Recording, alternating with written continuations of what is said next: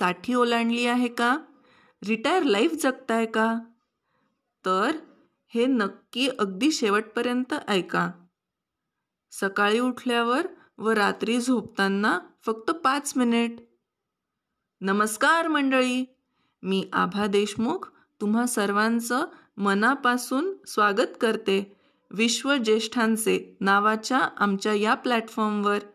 ज्यावर आम्ही नवनवीन व वेगवेगळ्या विषयांची उपकरणांची तंत्रज्ञानाची माहिती देणार आहोत जी तुम्हाला आपले पुढील आयुष्य आनंदाने उत्साहाने स्वतंत्रपणे व अभिमानाने जगण्यामध्ये मदत करतील.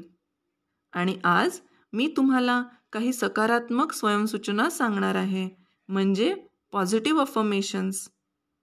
आता तुम्ही म्हणाल ह्या वयात ह्या सकारात्मक विचारांचं काय करायचं? हे फॅड तर तरुण पिढीचं आहे ना? तर पहिल्यांदा थोडक्यात तुम्हाला सांगते की हे ज्येष्ठ नागरिकांनी का ऐकायचे? हे सांगण्यासाठी पहिल्यांदा नैराश्य का आणि केव्हा येते हे समजून घेऊया. रिकामेपण प्रत्येक गोष्टीचा जास्त विचार करून त्याचा ताण घेणे गप्पा मारायला किंवा मन रमवण्यासाठी सोबत कोणी नसणे. एखादा आजार असल्याची बातमी कळणे. समवयस्क नातेवाईक ओळखीचे मित्र मैत्रिणी यांचे दुःखद निधन होणे व त्याच्या बातम्या कळून मन खचणे असे अनेक कारणं असू शकतात नैराश्याचे.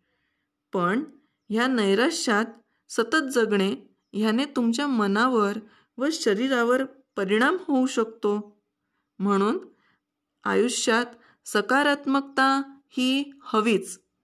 आणि ही कशी आणायची बरं? तर ती सकारात्मक विचार करूनच येते.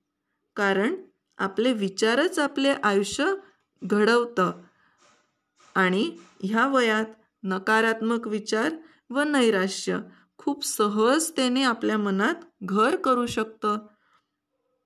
चला तर. सकारात्मकता आपल्या मनात आणि विचारात आणूया. जेणेकरून आपल्या दैनंदिन जीवनामध्ये पुन्हा एकदा उमेद आणि उत्साह येईल. तर करायचं एवढंच आहे. ऐका विचार करा आणि तुमच्यामध्ये होणाऱ्या चमत्कारिक बदलांना बघा. तर शांतपणे बसा. खुर्चीवर किंवा मांडी घालून बसा. व डोळे हळुवार बंद करा. हळुवार श्वास घ्या आणि हळुवार श्वास सोडा.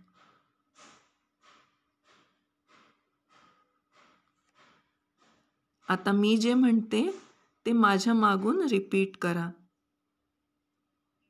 मी या आयुष्यासाठी ब्रह्मांडाला आणि देवाला धन्यवाद देते. आज माझ्याकडे जे काही आहे त्यासाठी मी नम्र आणि कृतज्ञ आहे. माझा प्रत्येक दिवस वेगळा आहे. माझे मन सतर्क आणि ग्रहणक्षम आहे. मला न्याय देण्यासाठी माझा देवावर विश्वास आहे. मी शांत आहे आणि माझ्या आजूबाजूला शांततेचेच वातावरण आहे. मी आनंदी आहे. माझे मन उत्साही आहे. माझ्याकडे असणाऱ्या मर्यादित शक्तीचा व ताकदीचा मी योग्य तो वापर करते. मला झेपेल ते व जमेल त्याच गोष्टी करते. व ज्या गोष्टी जमणार नाही त्या गोष्टी करणे टाळते.